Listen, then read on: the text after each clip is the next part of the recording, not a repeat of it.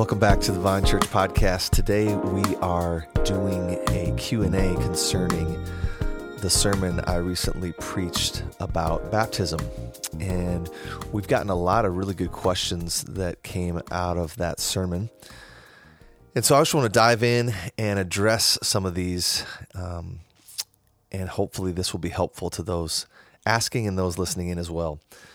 First question why did you use the term symbol to describe baptism instead of sacrament?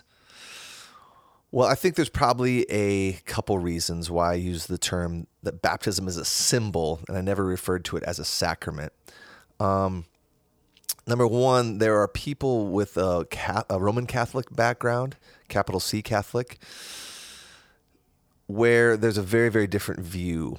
And with the specifically um, baptism and the baptism of babies in the Catholic Church, they believe that baptism actually accomplishes regeneration. So if you get baptized, that means you are saved. Um, it's apart from faith. So simply doing it, even if there's no faith on the part of the one receiving baptism, like a baby, they're still saved.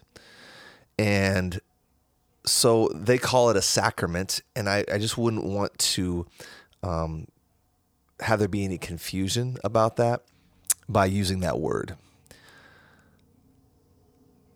Another reason is probably more pragmatic, just that the word sacrament, we don't use that very much in our modern language. Um, and baptism really is a symbol.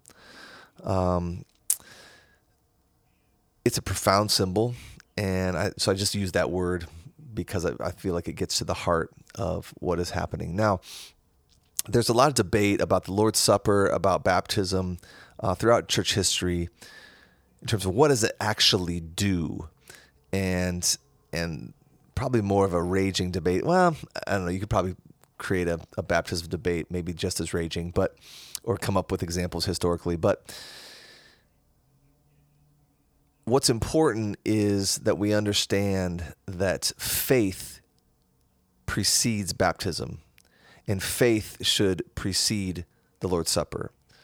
So there's there is um, there's a lot that we could say about this, and a lot that has been said historically. But that's the big thing we want you to remember. Um, sometimes when you talk about sacraments, there can that can lead to a more complicated discussion and that can conjure up thoughts that connect to debates in church history. And I was just trying to avoid that. Um, is probably the best way I could say that. Second question um, If baptized as a child and not fully understanding the significance of baptism, should an adult be re baptized? So I think what this is getting at is if you were baptized as a baby, obviously um, babies are not conscious. They, they don't participate in faith comes by hearing. Um, they don't have the faculties to hear and understand the gospel at eight weeks of age, for example.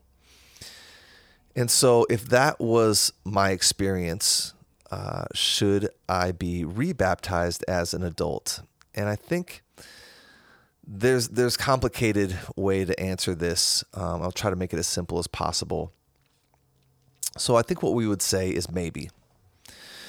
Maybe. Now, on the one hand, I went to a seminary that teaches infant baptism, and there's a theological case to be made for infant baptism that I'm just not persuaded by, and I won't take the time to unpack all that right now.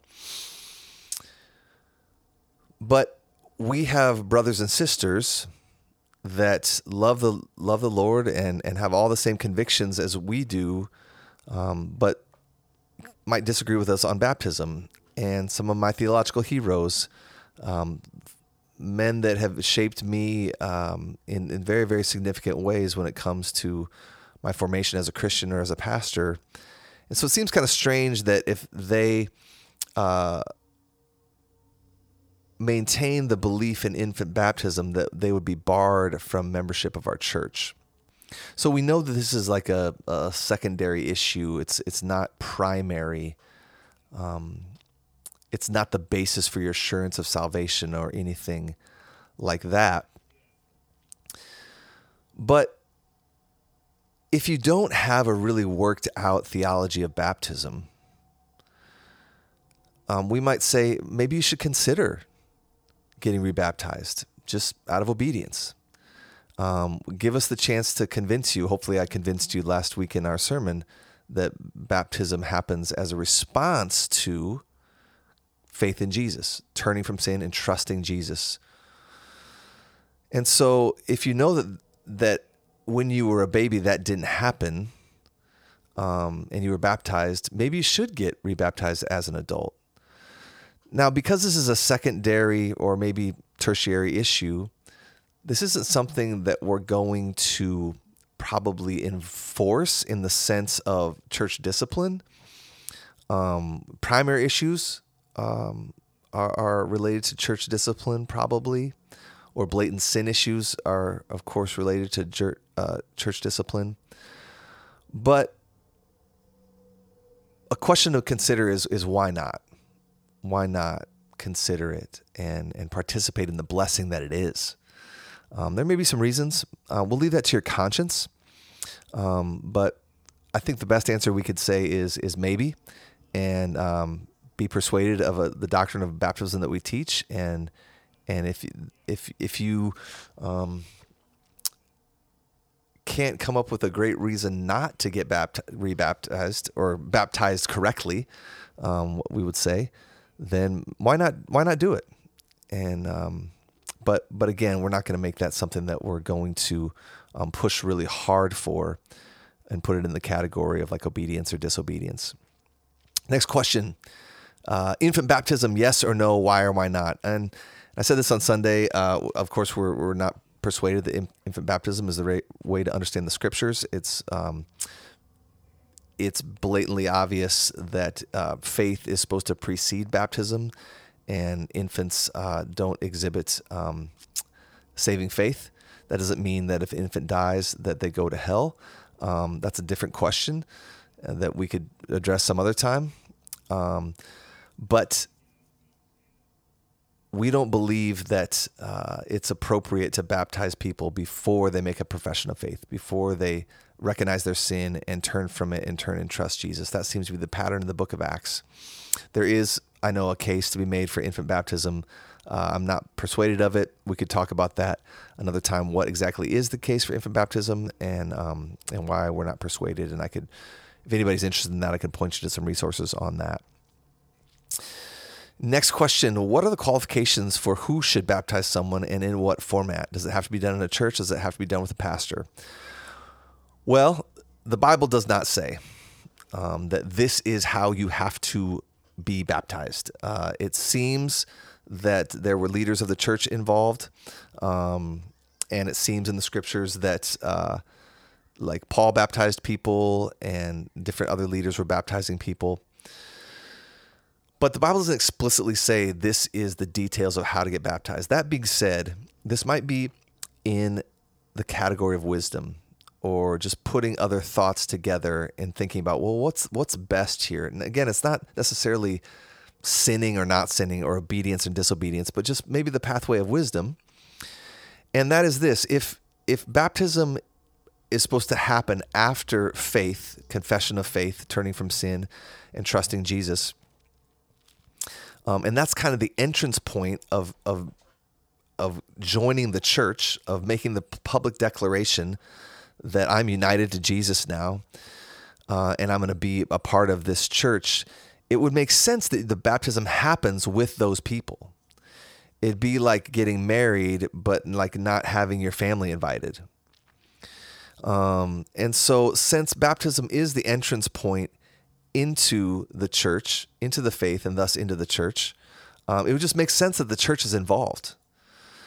And uh, at our church, we we want to have pastors doing the baptisms. Um, that doesn't mean that there's other ways we we couldn't do it, but I, I, just don't like the idea of like going off and getting baptized in a small group of people that don't go to your church in a lake somewhere. Um, does, is it a sin? Maybe not. Probably not. But is it best? Probably not. you know, because of the doctrine of the local church and the importance of um, entering that community and then stating in front of that com- community, and then knowing that as I declare this to this community, uh, I'm going to be accountable to them, and they're accountable to me, and we're doing this together.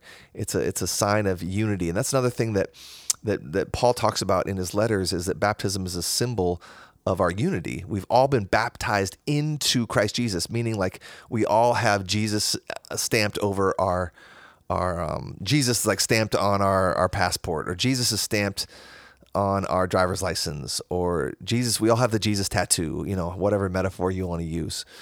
Um, that's a it's a sign of our unity. We've all experienced that baptism, and so um, does it have to be done in the church? Maybe not, but should it? Probably. Uh, that's what I'd say about that.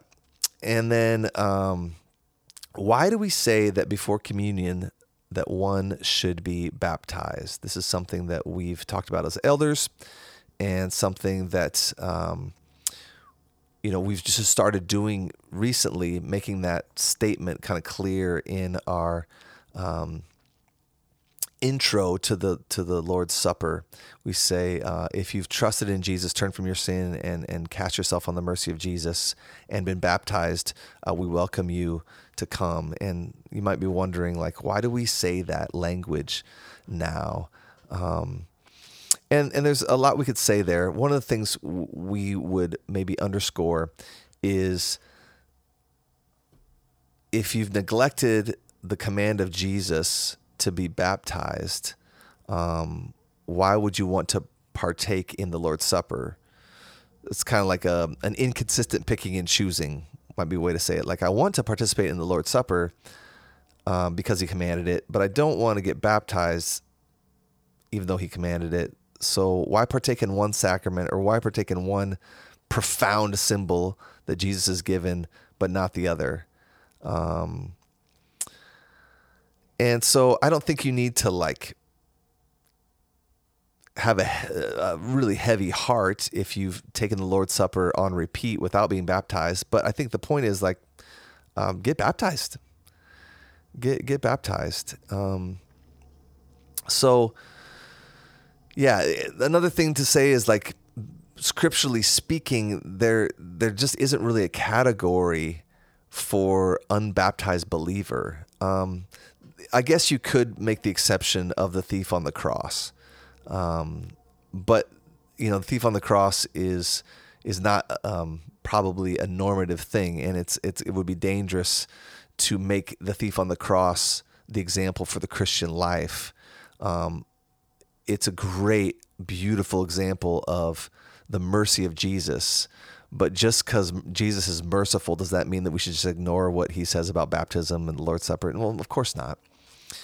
Um, so for you know, like the the thief on the cross could be your excuse to like get away with a lot of things in the Christian life. Um, I don't think that's really the point of why that's recorded in the Bible. It's it's recorded there to show the deep mercy of God. But Romans six always also says, you know, should we should we take basically the, my translation would be should we take the grace of God for granted so that we can go on doing whatever we want that's sinful? Um, no, so um, I think that's that's something that that we've just been persuaded of as elders that um, baptism is the the entry initiation rite of of the Christian life, and the Lord's table is the continuation rite of that, or or or symbol of that. Um, I would say maybe another way, simpler way to say it would be the entrance uh, to the Christian life is symbolized through baptism, and the continuing in the Christian life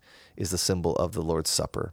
So we're saying that before the Lord's table just because we want to emphasize um, the goodness of what Jesus commanded when he commanded us to make disciples and baptizing and teaching. Um, it's a really important part.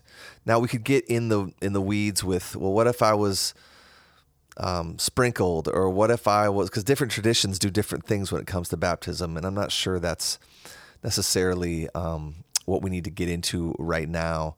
We could talk about that more in person if you would like. But the point is, uh, be baptized, be, participate in that symbol. Uh, it's really important, and that's why we say that before uh, the Lord's Supper. that's all the questions we had stemming from the sermon last week on baptism. But like you know, um, we're all available as elders. We're available. City groups are available.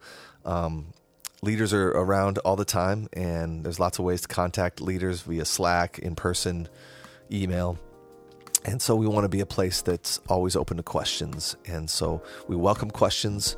Um, we will never like shout you down for a question. We want to be a, a culture that celebrates um, questions. And if you're struggling with something to understand, uh, we want to have patience for that and we want to engage that. And so, thanks for questions, and hope this, hopefully this will be helpful and continue us all on our faith journey together.